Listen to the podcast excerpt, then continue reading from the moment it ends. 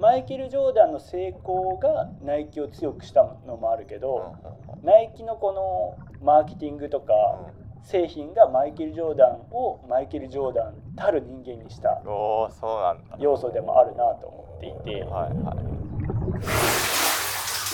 Welcome to Voice Capsule.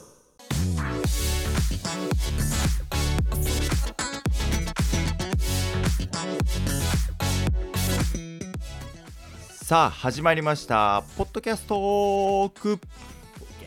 ポッキャス世の中の面白い音声番組を紹介しその番組の話題で盛り上がっちゃおうというコンセプトでお送りいたします。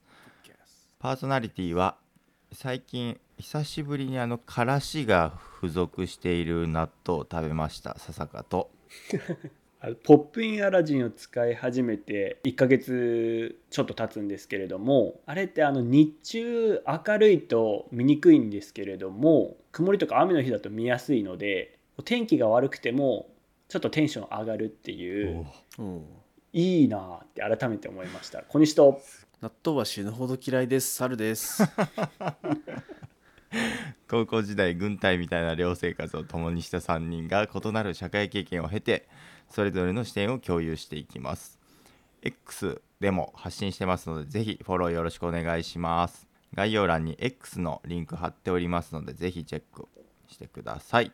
ではどうぞ最後までお付き合いください。お願いしおます。願いします。今日は何？今日は冒頭にちょっとポップインアラジンの話をしたんですけども。もうね。すごいアイテムを手に入れたね。曇りと雨が憂鬱じゃなくなるというね。の。そうそうそうそう画期的じゃない？それなんか。そう、うん。そんなねいいものなんだけど、うん。なかなか良さがまだみんなに伝わっていないなと。なんかいいキャッチコピーとかできそうじゃん。雨の日が楽しくなるとか。確かに。でこうもっとね一般的に広がってもいいなと思う商品なんですけれどもそういったね商品を売り出してる方たちにぜひ聞いてもらいたいなっていうおポッドキャスト番組を今日紹介したいと思います。何ですかお。それは。苦言を呈している。えーワンダリーがお届けするビジネスウォーズあわあ。という番組でございます。これ聞いたことあります？えマクドナルドとさあれのやつ。あのバーキンのやあそれでつす。と。かナイキとアディダスのやつとかそれです。あ。なんだしすげえな相変わらず。赤いアイコンのやつだよね。あれ？そう。そうだよね。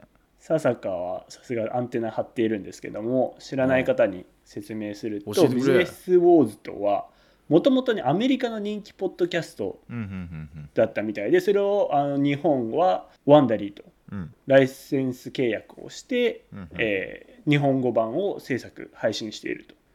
いうものですワンダリーってはまあえっと会社じゃないかな。配信元ですと。で、えっと、さっき笹香がねいろんな企業名を話していたんだけど、うん。まあ、タイトルにある通りビジネスウォーズとうん。言っているのでこういろんなビジネスにおいての戦い、にについてえーポッドキャスト配信しているんですけれどもうんうんうん。これまでご紹介していなかったこのタイプと思って。ああ確かに。ちらっと一回あの猿がねなんだっけアニメポッドキャストはありかみたいな話をあはいはいはいはいしたことがあると思うんだけど、それに似た形で番組案内役は落語家の春風亭一之輔さんという方なんだけどおはい。そうなんだ。あの物語調でね効果音も入ってまさにその時代に入り込んでこの時の CEO はこう言ったとかはいはいはい。こういう生い立ちだったとか。うんうん。あの効果音でね車の音が入ってたり。すると。いうのですごい聞きやすい番組でありつつビジネスの裏側っていうのが見れる。うんほうほうほうほすごいね最近ハマっていますであのちらっと先ほども出ましたけども、うん。例えばマクドナルド VS バーガーキング、うはいはい。まあ、この2つがどうしのぎを削ってうんうんうん。今に至るのかみたいな話から、えーナイキ対アディダスであったりノースフェイス対パタゴニアピクサー対ドリームワークスとか、あはははいはいにんえー日本でいくと任天堂対ソニーとかうんうん。こう、まあ一度はね聞いたことあるようなうん。会社がこう今みんなに知られるようになるまでどんな舞台裏があったのかというのがすごい分かりやすくあの素人でもスッと入るような番組仕立てになっていると。いうものになっております。ちゃんと聞いたことがなかったからすごく嬉しいです今日の回。物語だからこう結構ながら聞きっていうのは難しくて、はいはいはい。多分ね。俺も通勤で聞いているんだけど、うん朝やっぱりこういろいろ携帯でねうん。調べ物とかなんかいじってると聞き逃しちゃって、あれもうシーン変わってる。みたいな他のポッドキャストだとこうきながら聞きしながらこう他もできるんだけど、うん。これは結構もう両手何も使わず、うん。まあ、もうこの世界に没頭するっていうような番組かな。はあ。正座しながら聞いた方が浸れる番組かもねうん世界が前まってね、うん、あとまだね本当寝る前とかねあそうだね。寝む寝る前いいかもね。こうちょっと今日寝つき悪いなみたいな時とかも。僕の勝手なっていうかちょっと聞いただけのイメージだけどどっちかというとなんかそのオーディオブックうん。感があるあなるほ気がする。そのそう本の朗読の方がなんかちょっと近いんかなっていうようなうん。感じの印象は受けたことはあるんだけど。で俺もオーディオブックにそこまでこう馴染みがないからあれだけどこれは本を読んでるっていうより、うんうん。やっぱこう聞かせるための仕立てになってるから、うん。すごい聞きやすいな。それよりは聞きやすいかもね確かにね。うん。うん。あの言葉遣いとかもこうより現代風にしてくれているというところでハマって聞いているんですが私もなかなか全てはまだ聞けてないんだけどね、うんうんうん。うん有名企業がなぜこう有名企業たるのかっていうのを知れるし。台本作るの大変でしょ絶対こそあのね私も営業周りやってたりうん。笹香もこうね自社製品を扱ってたりっていうところうんで、すごいこう参考になることもあるしなるほどね。どんな今ねあの大きい企業って思ってるところもやっぱ最初はスタートがあってはいはいそうはだよねそうだよね。小さなところから始まっているっていうのを知れるっていうのはすごい面白いなと思っております。その中、まあ、今日ちらっとお話できたらなと思うのがおナイキ対アディダス。出た。ね。ですね。もう持ってない人はいないんじゃないですかね。人生で一度はひ触れたことがある。絶対あると思う。どっちもね。商品、うん、どっちもあると思う。人生で一度はね、うん。T シャツなり靴なりあると思うんだけどフォーカスするのはスニーカーシーンということでスニーカー市場って今数千億規模におう上っているというところで。確かにうんうんでもこれはねちょっと何百年前はやっぱ靴っていう文化もないようなところからそうだね確か始まっているに文明だもんね。というようなものなんですけれども今ってさスポーツメーカーといえばどこって思う？今ここスポーツメーカーで一番強い一番売り上げてるのはどこだろうな？やっぱナイキかな。うん。ナイキアディダスナイキアデニィダスューバランスプーマうんうん。うん確かにニューバランスそうだね。アンダーアーマーそうだね。アンダーアーマーは最近最近でもないけど出てきたよね。アンダーアーマーの買いましたからね最近私ね。デサンああねそうトとかもね言ってたね。最近ちょっと出てきてうん。日本ね企業だよね。なんかそうスニーカーからね想像するとまりそういうのが出てくるけど、うん。スポーツって言われるとこうヨネックスとかね。ああああテニスされそうやってるもんね。そうそうそうとかね。そういうのも出てくるけど。それじゃないあのスニーカーで今一番売り上げを立てているのはシェア1位の No.1 メーカーはどこだと思いますか？世界。スニーカー？うん。スニーカーか。エアジョーダンがあるところで。じゃあやっぱナイ,、ナイキ？ああ私もねナイキのイメージがあるんですけども、うん。まああの今の一番はナイキはいですね。ほうほうほうでもやっぱこれがちょっと前になると、うん。ナイキのシェアっていうのは本当数パーセントで世界的に見るとやっぱアディダスだったり、あ。えーコンバースとか。あコンバースね履いてたな。がかなり強かったと。重いんだよコンバース、うん。そう重い。ソール丈夫だからねあれ。重いからね、アッパーもね、結構いいけどね。はい。まあ、はい。い、い靴なんだろうねとは思うんだけどね、うん。そう。なのでまあ今回の話の中でまあアディダスがもともとこうすごい強かった中ナイキがそこにこう追い上げていくと。でそこからまたアディダスがどう反撃するのかとかっていうストーリーが聞けるんだけど、おおまあ、いろんな話があるの。がまだアディダスアディダス。アディダス。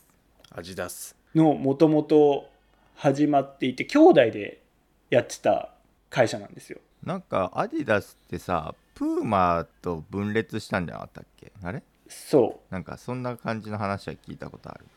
そうななんんだなんだ？なんだ？う前身となる会社がもともとあって、うんうんそこでまあ靴スニーカー会社をやってたんだけど、うんうんまあ、そこ兄弟うん。あのあまり馬がね途中から合わなくなりまして。そうなんだで分裂して、えー片方がアディダスを。あ。でもう片方はそのもともと持ってた技術でプーマをあ。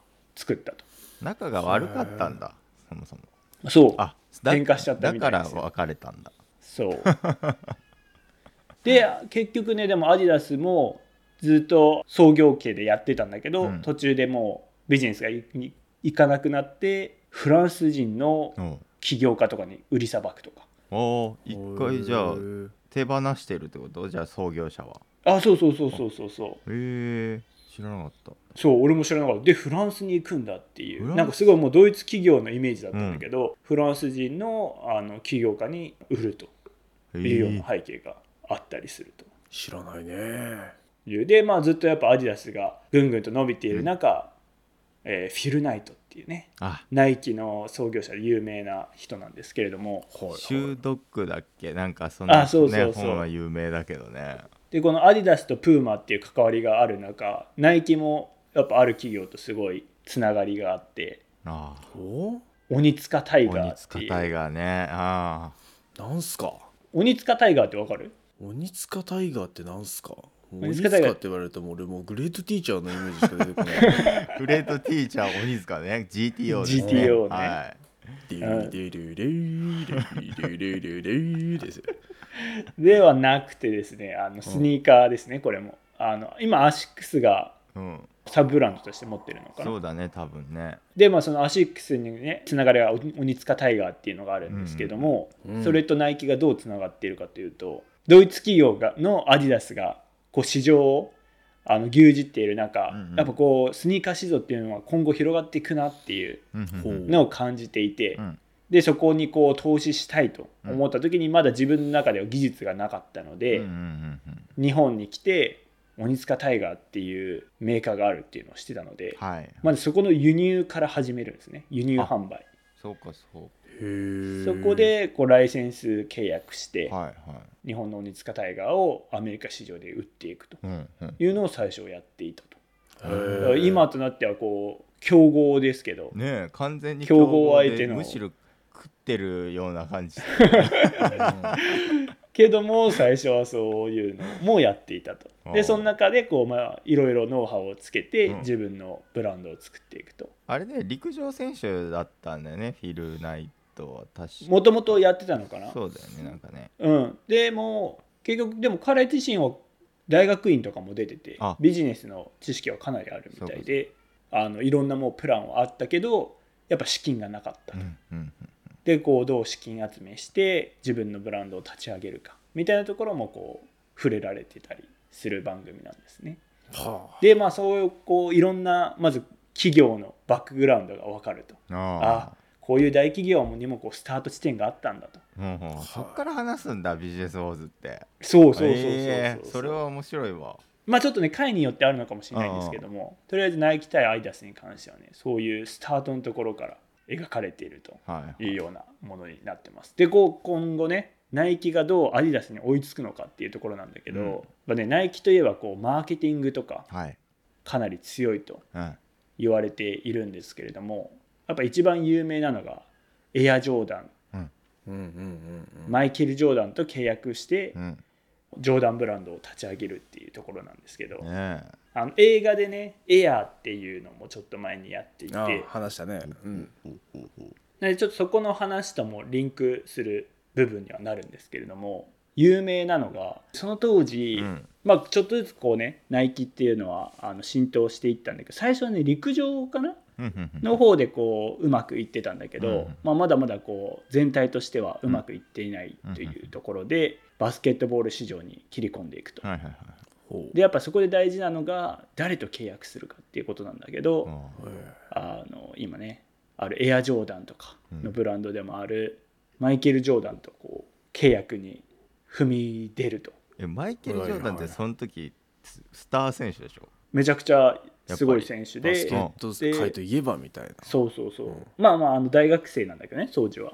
でこうプロに入る時に、うんうんあのどこと契約するかっていうのでこうアディダスであったりコンバースっていう当時のねあの巨人たちももちろんあの契約に乗り出ている中えコンバースってバスケとかさあれやってんの？あもともともうコンバースがもう何十パーって市場を持ってたうん。知らなかった。バスケットボールシーズといえばそれはねあれスラムダンクとかにも出てくる。あスラムダンクでも誰かコそうだ。ンバースコンバースそうじゃんそうそうそうそそうあの当時はやっぱコンバースっていうのはこう一つバスケットシューズの象徴ではあったんだけど。あでやっぱこうアディダスとかがねその当時はかっこいいって言われてたから、うん。マイケル・ジョーダンもこうアディダスがいいとかって言ってたんだけど、ーうんうん。そんな中こうナイキとの契約を選ぶとえうんうんうん言うんだけど、まあ、やっぱそのの舞台裏がこう映画「エア」には描かれてたりするんだけど、そうなんだ。ちょっと見たくなった絵や。ぜひ。なんかこうねもともとほぼ決まっていた大企業を蹴って、なぜナイキを選んだのかっていう。まあいろんなねあの要素が描かれてたりあるので、まあ、一部しか紹介できないんだけどまず1個はまあこうジョーダンブランドを立ち上げますと。うん。うん。これはもうだからマイケル・ジョーダンのためだけですよと。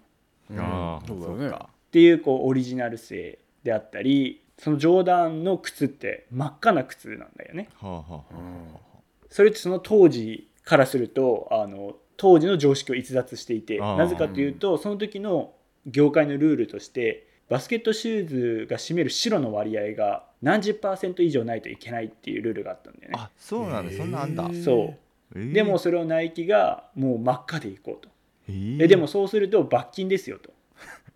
1試合ごとに50ドルかちょっとわかん覚えてないんだけどそんなそのまあルール違反だからその罰金なんだけど出ていいけど罰金なんだ。そう。そしたらそんなの我々が罰金払えばいいじゃないかと。まあ宣伝料みたいなもんだな。そう。だから毎回ナイキが罰金のお金を払うと。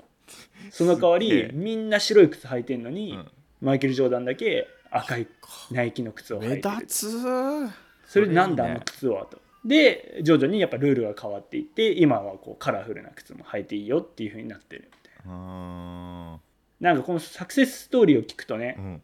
あまあまあさらも宣伝料じゃんって言うけどやっぱ当時も、まあ、ルールを犯してまでやるかっていうといやすごい。なかなかだなって思うし今でこそこうマイケル・ジョーダンってこうね誰もが知ってるバスケット選手だけど、うん。やっぱスポーツセンスにかけるって、まあ、一個博打みたいなもんあでーまあそりゃそうだよね確かに。一つの怪我で終わるもんね。そうそうそうそう、の選手に対して一個ブランドを立ち上げるっていうのはもうその選手と心中する思いっていうか、うん、うん、まさに。っていう、うん、ものだなっていう。でもまあその思いがマイケル・ジョーダンに伝わったっていうのもあるかなと。いやそこでマイケル・ジョーダンを選べたその選球眼というかなんていうのねこのそう。でももなんか俺が思うのはマイケル・ジョーダンの成功がナイキを強くしたのもあるけど、うんうんナイキのこのマーケティングとうかん。製品がマイケル・ジョーダンをマイケル・ジョーダンたる人間にしたうん、おおそうなんだ。要素でもあるなと思っていて、はいはいっていうのはこの今回のストーリーの中でもアディダスとナイキの話でもやっぱ有名人に履いてもらえればう売れるっていうのはさうんまあ素人の我々でも思いつくじゃん。思うつく、うん。うん。俺はあの我々がじゃあ新しいメーカーを作るって言ったらじゃあキムタクに履いてもらおう、でもそれじゃあ多分売れないんだよね。っていうのもこのアディダスとナイキの話でもいろんなこう有名人が出てきてはい。このラッパーに履かせたはい。とかうんこの有名人に履いてもらってあの人気を博したとか、うん。スポーツ選手の名前とかもいっぱい出てくるんだけどやっぱ素人の私からすると全然知らない人ばっかりなんだよね。はいはいはい。その当時はもうすごい活躍してる選手でも。うん。うん。でもやっぱマイケル・ジョーダンだけは知ってるんだよね。確かに。確かに。そんなマイケル・ジョーダンがさプレーしてるところって俺らあんま分かんないじゃん。まあね YouTube で見るぐらいかな。ううん。んでもやっぱ名前はわかるああっていうのはやっぱもうジョーダンっていうブランドを作り上げたナイキのおかげなのかなと。そうだね。確かに。そうかもしれない。であの名言っていうのが残ってて、まあ、これ実際に言ったのか分かんないけど、う。んやっぱ彼がシューズを履くのではなく彼こそがシューズだみたいな。ことを言ってたり。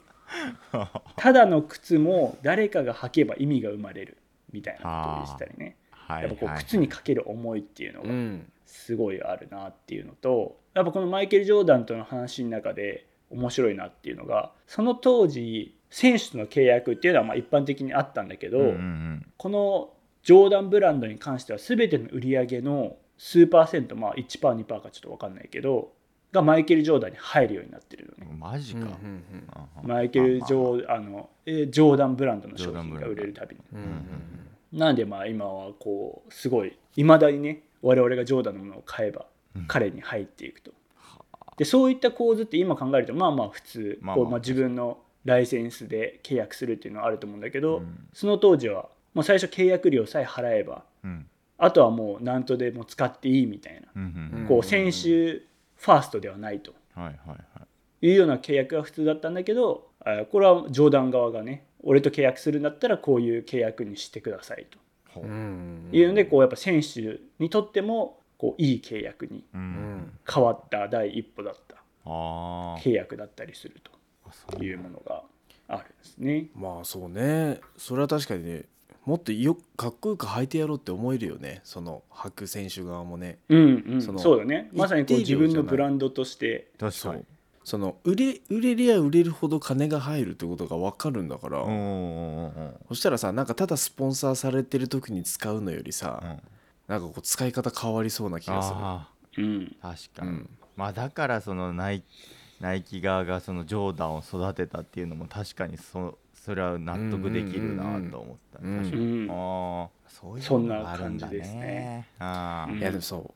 靴で思うけどやっぱそのかっこいい靴奇抜な靴、うん。まあ、分かんないけど、まあ、とりあえず売りたい靴をただ有名な人に履かせるだけじゃうまくいかないんだよね、きっとみたいな、うん思うのがやっぱ意思を持って履いてる靴って俺すごいかっこいいなって思うんですよ。おー。おー。そのフレーズ前にもちらっとそう、ランニングシューズを触れた回ではいはいはい、触れてるんですけど、うんうん。やっぱ本人がいいと思ってうん。こう履いてる靴ってあかっこいいなって思うんだよな猿は。うん猿価値観は。だからそのエアマックスでちょっと奇抜なやつ買ったんですよ猿も。そう別にあのうーん真っ赤っかってわけじゃないけど、うん。こんななんかこう普通の何周りとな馴染む一般的なスニーカーですっていう見た目ではないものなんですけど私これめちゃくちゃ気に入ってて、うんうんうん。うん。まあ、機能性はもちろんなんだけど、うんもうデザインも気に入っててまあ服で似合う似合わないは多少あるかもしれないけど、うんうんいやこれはでも俺は結構履くぞと思いながらうんうんうん買ったんですよね。やっぱなんか奇抜見た目馴染まない一般的でないっうんていうところがあっても、まあ、ジョーダンのように俺はこれが履きたいとうんううんん。言って履く靴のサクセスストーリー聞けると、まあ、俺も履こうって思うよねなんかこう。俺も好きな靴履こうって。いいですね。そうなんかな。好きな靴は履きたいね、そうだね。まさにあのこう各社契約にあたってねマイケル・ジョーダンとけあのプレゼンというかうん。交渉の場を持たれるんですね、うちはこうです。うちはこうです。そううそうそうそう。ちはこれだけ出しますなんてね、うん。そう。そうか。アディダスは車用意しますよとかうん。はいこの靴でデビューしませんかとかいろんな話をしている中、まあ、ナイキもねプレゼンをするんですけれどもその中で、まあ、一般的なプレゼンをまずするんでうん。うん。こうビデオを見せたりうん。新しい靴はこうです。機能はこうです。うんうんでもやっぱこれじゃダメだと。うん。その時担当していたソニーっていう人なんだけどう。ん。もうプレゼンを止めてほもう自分の言葉で用意してないもう資料はいいですと。もうこれ後で持って帰って読んでくださいと。ううん。ただ伝えたいことはこれだけですと。いうのが残ってるんでちょっとね読ませていただくんですけど今の猿の話ともつながるんでね。ここからは君の未来の話をしよう。君はすぐにスターとなりファンやメディアからもてはやされるだろう。しかし頂点を味わった者は必ずいつか引きずり下ろされる。君はずっと自分を演じ続けなくてはならなくなる。攻撃されることも裏切られることも破滅を導いてしましてしまうこともあるそんな時に君は自分を奮い立たせることはできるか？君は誰だ？それが君の人生を決める質問だ。靴はただの靴だが誰かが履いた時に意味を持つ。それが君だ。自分のためだけではなく人々のために履いてほしい。人は誰しもいつかは忘れられるが君は永遠に忘れられない。君は僕たちに飛び立つ力を与えてくれる。というもうね心の声を伝えてジョーダンに訴えかけたと。それ本当に用意してない言葉か？まあ。なあ。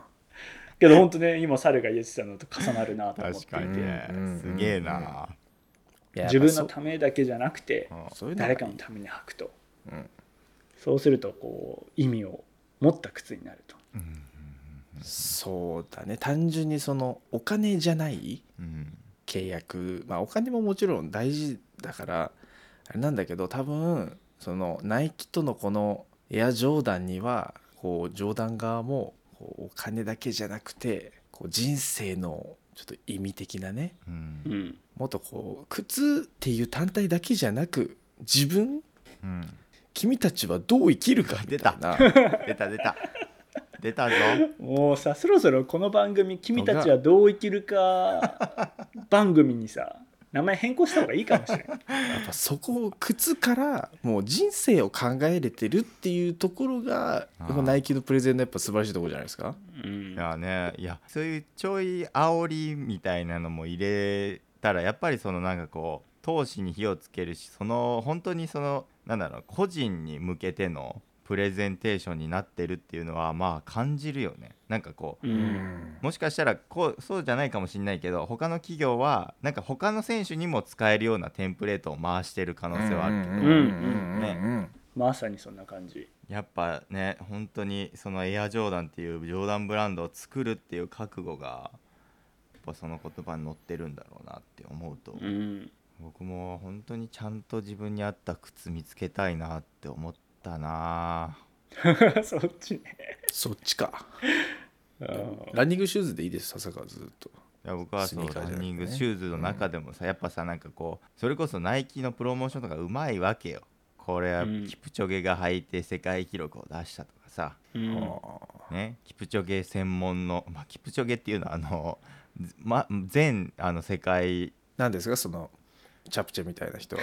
あのぜマラソンでの 記録保持者ですね。全全ちょっと塗り替えられちゃったんだけど全記録あの世界記録保持者で。塗り替えられちゃったの？結構伝説なうん選手で、うん、塗り替えられちゃった。この前のシカゴで。キップタモっていう人が塗り替えてマジで本当にパモ？2時間切りそうなぐらいのタイムを出したんだけど、まあそれこそナイキあれだよねキプチョゲとキプチョゲのためのシューズを作るって言ってアルファフライっていうシューズ出したけどそれ一般受けあんましてないっていうね実 実はね。なるほど。そういうのもやっぱあるんだね。そうそうそう。だからキプチョゲが履けるシューズはやっぱみんな履けないっていうなんかそ そういう攻めもおも おもろいなと思う。でもみんな買ってんだ。やっぱさ憧れとかそういううん。ので買うんよね、それこそ確かナイキとキプチョゲのコラボレーションでキプチョゲに、うん。あの2時間切りを出させるっていうプロジェクトでそうそうもう全サポート、ね。もうだからまあ公式記録ではないんだけど、うん。キプチョゲがスタートしてから、うん。こう並走したり、はいはい後ろから車煽ったりしてね、あの2時間を切ったんだよねあれ切った。結局。あれよ50 2時間59秒40代40秒台でいったんじゃないかなそう。うん。1時間あ1時間59分59秒40秒台とかでいったんじゃない59分40秒あ台59分40秒台。そうそうそう。ギリ。うん。いやあれめっちゃすごかったけどね。ああそうちょっとねすまあすごいのは分かるんだけど、うん。多分相当すごいことなんだよね。いや相当すごい。人類の歴史的にババカだ。バカバカぐらいすごい。だからその時に履いてたのが アルファフライっていうあなるほどね。だからもうそこでこうまあプロモーションだよねナイそうキからそうそう。してはそうそういやあれはすごかった。それでアルファフライバーン売れたんだけどやっぱりねこうキプチョゲのために作られたシューズだからみたいな。まあでもねあの厚底とかっていうのをバンっそうて一時期流行って他のメーカーも追随するっていう形があったりもしますし。そうそうそうそう。ナイキはマジランニング界では本当に大暴れしてますよもう。まあずっと大暴れしてんなっていう今箱西の話聞いて思ったけど。うんうん。うん。なんでまあそういったスニーカーの話もうんうんうん。分かるし、まあ、その舞台裏でどういった動きがあるのか、はい。うんうんうん。まあもう博打みたいなことも必要だったり、罰金を払うっていう覚悟を決めるとか、うんそういうことがないとこうビジネスをこう一個スケールアップするっていうのは難しかったりするのかなっていうのを感じさせられる番組です。入りはあ入りたんね、うん、確かにでね面白いのが、まあ、このジョーダンとの契約の舞台裏とかすごい面白いじゃないですか。うんうん。なんとこのあとこのジョーダンを引き込んだプレゼンとか、うん。まあ、あのプロジェクトに関わってた何人かが次はアディダスに移籍してえ？反撃を試みると。いうようなのがねこの後のストーリーであったりするんですよ。何の冗談だマジでそれ。さすがだね。それもね俺も全然知らなかったんだけどね。えー、みたいな。そんなドラマみたいなことあんの？っていう。やっぱほんとね。現実はこうドラマよりきなりみたいな。はいはいはい。元兄弟。言いますけど、う本当にそうなんだなっていうのを感じるんでね今のでちょっと気になった方はぜひ聞いてみて。いや気になっくたわうまい誘導ですな。ありがとうございます。じゃあこの続きは概要欄にねちゃんと貼っておきますのでねこの。はい。全何話だ？7話とかねそうだね。なんかシーズン分けされてるんだよねビジネスウォーズって。そう。でも1話が30分ぐらい一応がで30分ぐらいかそれがこう続いていく形になっていて、んはいはい。じゃあワンダさんのビジネスウォーズぜひ順番に沿ってね。聞いてもらえると。本当に勉強にもなるし楽しいし。うんこれ聞こ自分も頑張ろうって思えるプロジェクト X みたいなう、うん、感じですね。いや非常に面白かった。楽しみなポッドキャストが増えました。ありがはいとうございます。ね。あれだっす。こんな感じで毎週火曜日にポッドキャストトークでポッドキャスト紹介してますのでぜひ次回も聞きに来てください。で我々本番行きますという別番組をこちらは毎週金曜日に配信してますのでそちらも合わせて聞いていただければ我々喜びます。よろしくお願いしまお願いすします。お願いします。あとは今回の回でね皆さんが履いてるスニーカーどこのメーカーですかっていうのがすごい気になりますのでナイキか、えーアディダスかとかちょっとお便りをねいただくまでもないようなことかもしれないので、まあ、Spotify でお聞きの方は Spotify でコメントいただいたりとか、えーあとは X の方とかでね私は、えーコンバースですとかあればねちょっと教えていただけたらあみんなそこら辺かとかねちょっと思えることもあるかもしれないのでよければ教えていただければと思います。はいお願いします。今ちらっと出ました X 我々やっております。ポッドキャストトークのぼしぼ2つで検索コメントフォローのほどよろしくお願いいたします。お願いします。す。じゃあ今日も最後まで聞いてくださってありがとうございました。次回のポッドキャストトークでお待ちしております。さようなら。バイバーイ。さよならバイバイ